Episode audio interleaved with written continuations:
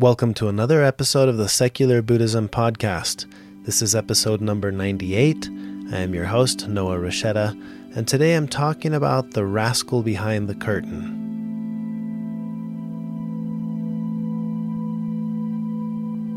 So, what is the rascal behind the curtain?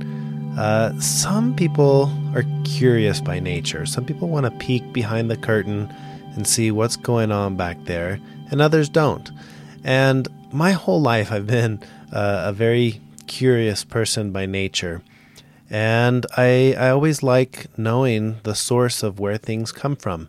Uh, I find this sense of curiosity is what leads me to want to research uh, or watch documentaries that you know that peek behind the curtains. We have a lot of those these days.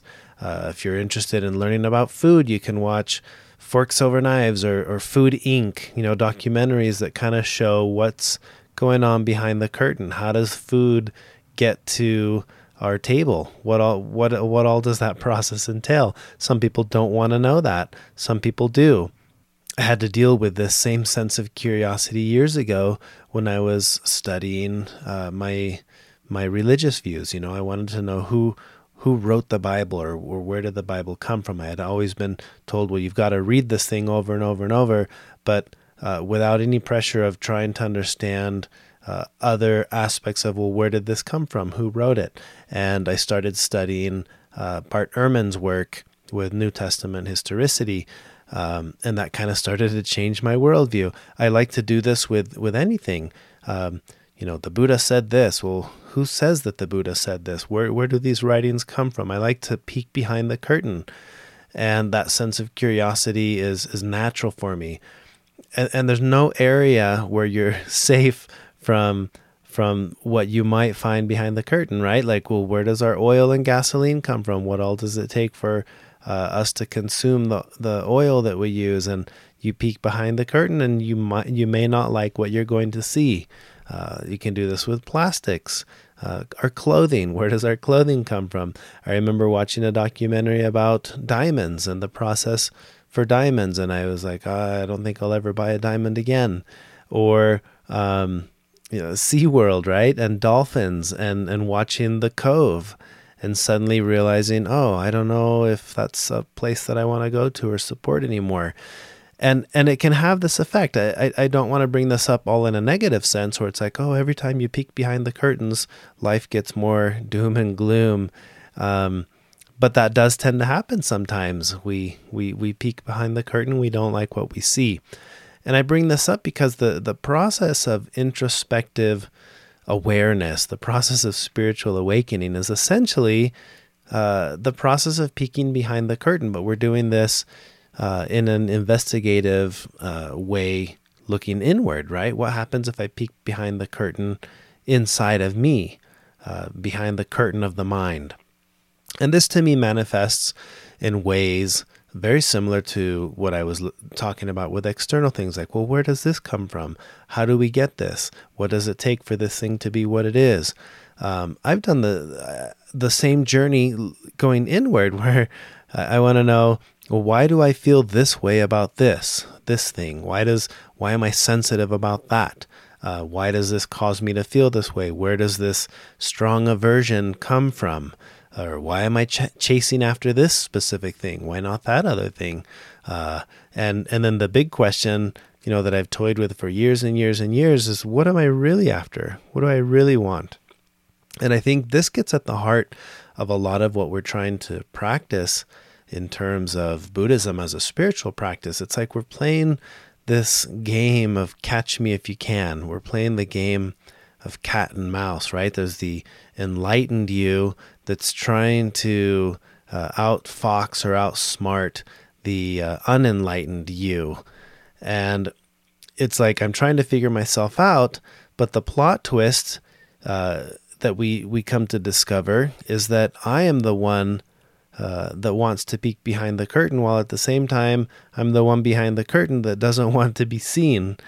And uh, when one seems to have outdone the other, the other gets the upper hand, and the game goes on and on, just like the game of cat and mouse, right? If you grew up watching Tom and Jerry, the the cartoon of the cat and mouse, um, or taking this into more modern terms, any any uh, show entertainment that we watch that has like a, a superhero and a villain, it's the same game. It's it's like the game is you if you're gonna have one, the more uh, entertaining and powerful the one is, you've got to have the the opposite. You know, the, the the whole cartoon of the cat and mouse would be uh, boring if the cat caught the mouse in episode one, and that's the end of that. We we enjoy watching Tom and Jerry because you know sometimes one outdoes the other, and then next time the other one is the one who outdoes the other, and the game goes on and on. That's what makes it entertaining. And with our superheroes and villains, it's the same, right? We always want it to be, oh, the good guy wins and that's it. But it's not entertaining to us if that's just how it is. We need we need to think that there's a chance that the bad guy was going to win, and that's what makes it entertaining.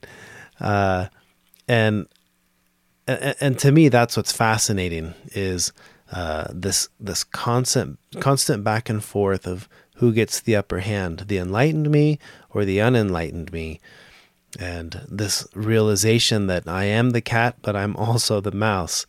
And I love the way that Alan Wat- Alan Watts talks about this. He he uh, well, first he has a quote where he says, "There was a young man who said, though it seems that I know that I know, but what I would like to see is the I that knows me when I know that I know that I know."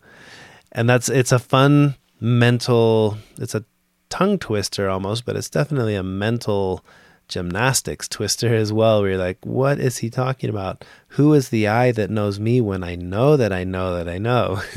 and he's alluding to these multiple layers, what I like to think of as peeking behind the curtain. And to me, it's like imagine the, the the moment of shock that you finally figure out how to peek behind the curtain of the mind and what you see is yourself peeking behind the curtain of the mind you know that's that's how it is. That's that's it. That's what you would see. You'd see yourself peeking behind the curtain, and that's the I that knows me when I know that I know that I know. And I love uh, the complexity of these uh, ways of thinking about seeing. Alan Watts again, he, he calls this the the element of irreducible rascality. And he says to be human, one must recognize and accept a certain element of irreducible rascality, both in oneself and in one's enemies. It is therefore an enormous relief to realize that these abstract ambitions are total nonsense. Uh, it goes on to say, For when it is understood that trying to have good without evil is as absurd as trying to have white without black, all that energy is released for things that can be done. So to me, this is kind of that realization that I, if I, I'm putting in all this effort to finally peek behind the curtain, and if what I see is the me that's peeking behind the curtain, it's it's essentially that that same release of energy, you know, this wanting good without bad, wanting uh, things to be uh, one way without being the other. You know, suddenly that energy can be used for something else. Like, what would I do if, if, if I gave up that game? So it kind of leaves me with this. Well, what what do we do with this predicament? And I think in the context of this topic for the podcast episode, it's uh, it's like wanting to be enlightened and to no longer be confused. It's like, but the whole point of you can't have one without the other, right? And enlightenment is the opposite of confusion uh, but you can't have one, one without the other. So we, th- if we think of it in terms of certainty, it's like we want certainty and not uncertainty, and what we want to be is this and not to be that, and we're always playing this game. And and I caught myself even today reading through uh, Facebook, and I saw uh, um, an article that was shared in the uh, the Facebook page for the Secular Buddhism podcast. Um, there's a group that's about secular Buddhism. It's actually not specific to the podcast, it's just a general secular Buddhism group. And it, it can be the source of a lot of pleasant stuff to read, but it can also be the source of a lot of uh, contentious uh, bickering about little things. Like anything on Facebook, right? Doesn't matter what it is, read through the comments and you'll be like, what is going on in the world? And uh, so it is in this group so there was this discussion about secular Buddhism versus Buddhism, you know, and, and the article was trying to make a very clear point, uh, it showed the biases of the author as a Buddhist against a secular form of Buddhism. And it was funny as I was reading it, thinking, well, which one am I feeling naturally like I should defend? Secular Buddhism, which is something that I talk about often. I have a podcast that's called Secular Buddhism. Or am I defending Buddhism in general, which I also feel uh, a sense of affinity towards? I've, you know, undertaken the um, the uh, the process of becoming a, a, Buddhist minister, not a secular Buddhist minister, just a Buddhist minister. So it's like, well, I feel I feel like I'm both. And I had this thought where I thought, man, I think the secular Buddhist that feels aversion towards uh, the label of being a Buddhist because of all that it might entail, beliefs in this or uh, you know the uh, what you would say is all the superstitious part of it. It's like the aversion to that is a total misunderstanding of, of, of the whole point. And, and if you flip it backwards, it's the same. I think uh, someone who would consider themselves a Buddhist, a classical Buddhist, who feels a strong aversion towards being labeled a secular Buddhist, is also missing the same point, you know, which is uh, alluding to what Mar- Dr. Mark Epstein uh, once said, which I really like where he was asked, What is the difference between a Buddhist and a non Buddhist? And the answer was, The non Buddhist thinks there's a difference. And I love that because at the heart of what any of these messages are trying to get at, any form of Buddhism, any school of Buddhism, is that there is no difference. And I, I find it fascinating, you know, if you have, if you were to take the argument of which Buddhism is correct, is it Tibetan Buddhism? Is it Zen Buddhism? Is it Theravada Buddhism? And and they're all kind of like trying to be like, well, we're the more accurate ones. It's like, well, then all of you have missed the point. There is no accurate one. You know, it, it goes back to the analogy that the Buddha gave of the, of the giant elephant and the and the blind men trying to describe it. And the, the whole point of that analogy is that no single person at a single vantage point in terms of space and time can see the whole picture. It cannot be done. So here I am describing my interpretation of my experience with reality, and it, and it comes across in this secular Buddhist lens. But that's not to say that there's anything um, more accurate in the description I'm giving of the tail of the elephant versus the description that uh, someone else is giving of the trunk of the elephant from an entirely different vantage point, maybe even a different worldview a theistic one or a non theistic one, or within Buddhism, a classical one or a whatever, you know? Um, and that I think is is important to to understand. Um, so I kind of got sidetracked with the with the concept of the of the rascal behind the curtain, but what I want to get at is what what we learn and what we practice in Buddhism isn't about uh, ensuring you know, a, a better future or correcting an uncomfortable past. It's it really boils down to the discomfort and the uncertainty of the present moment. And I want to bring this back to something that I, I regularly bring all of this back to, which is the game of Tetris. You know, think about the game of Tetris for a moment and and and think about what is it that would make that game stressful for someone. If someone were playing it and they were stressed about it, the stress would come from not knowing what's coming next. That's where the stress comes from, right? And if you're watching someone play the game and they're just loving it, what what would make that game fun? It would probably be something similar, but it's it's thinking that they know what's about to come next or thinking I've got this game under control. I've got it under wraps. And that sense of hope, you know, the hope that this game is about to be uh, better because I'm going to get what I need next. Um, but both of those players are are in the exact same circumstances. Which, if you could slow down time, or if you could pause the game for a moment, you'd realize the game isn't about the fear or the hope of what shape comes next. It's about recognizing that right now we're playing a game and we didn't choose the game. It's almost like the game chose us, right? You you wake up and there you are playing the game. That's what we are. We wake up and here we are, alive. I didn't will myself into existence, but I'm here. And to me, that's what the, the game represents. It's reality, it's how things are. I didn't choose to look the way that I look, I didn't choose to have the personality that I have.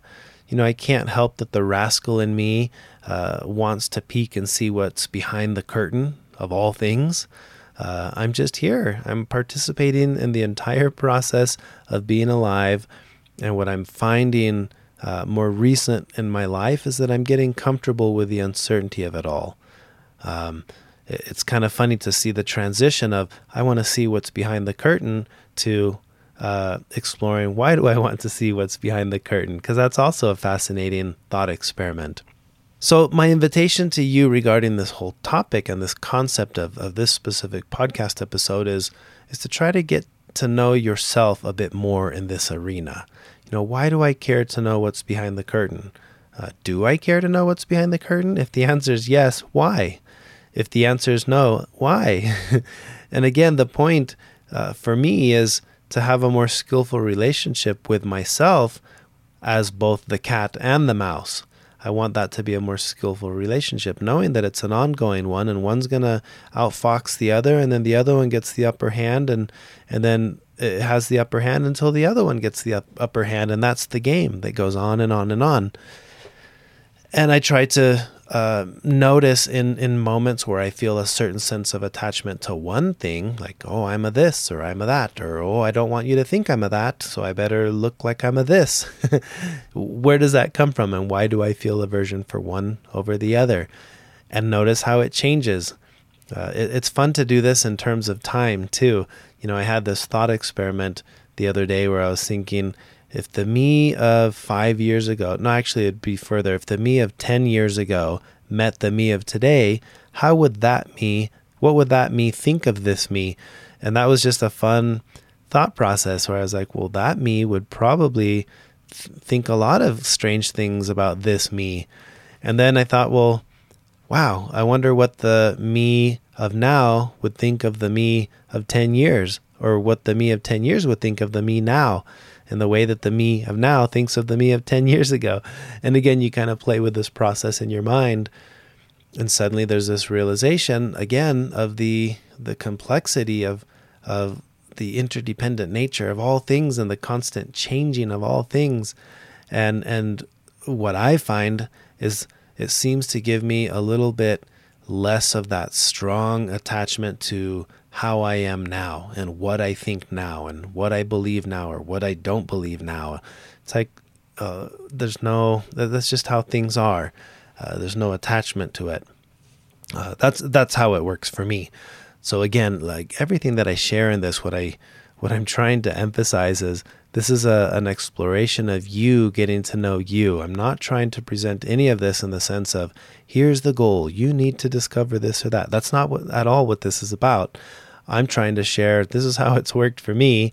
And I'm finding that this comfort with the discomfort of uncertainty in life is actually uh, pretty pleasant the more you get comfortable with it. Like I mentioned in the, the podcast episode, stepping into groundlessness, it's like uh, I found a, a, considerable amount of peace and contentment in my own life with the uncertainty, uh, just not knowing and thinking, I get to do this today, well, that's great because I don't know what I get to do tomorrow. You know, someone was asking me today, hey, you seem to do a lot of flying because if, if you follow me on social media, you would know that that's pretty much uh, what I do. Um, like, what would happen if you got injured and you couldn't do it? And it's like, uh, nothing. I just do whatever the next thing is that I can do. Like, I am oddly enough, I'm not, I don't feel attached in any way to this thing that I pursue so actively in my life, which is flying and teaching people to fly and all that because I can. Because if I couldn't tomorrow, I'd be like, okay, well, that's the end of that. And I'd, I'd be doing something else. Just like, you know, that's how I was the day before I learned to fly. It was something else I was doing. And before the day I learned that, something else. And that's just how it's been. So sharing all these thoughts, that was the topic I wanted to share today the rascal behind the curtain. You are the rascal, and you're the rascal hiding be- behind the curtain, too. And uh, playing with this concept, uh, hopefully, you can have some, some entertaining thoughts uh, with yourself as the cat and the mouse. Um, as always, if you want to learn more about these topics and these concepts, you can always check out the books uh, that I've published. They're on uh, available on noahrasheta.com. And as always, if you've enjoyed this podcast episode, Feel free to share it with others, write a review. I'd love to hear your feedback or your thoughts. Uh, give it a rating in iTunes. Um, and if you want to support the work I'm doing with the podcast, you can always do that visiting secularbuddhism.com and uh, you can click the donate button there. And that's all I have for now. I look forward to recording another podcast episode soon. This is 98. We're close, almost to the the milestone of hitting 100 episodes. So, thank you for listening. Until next time.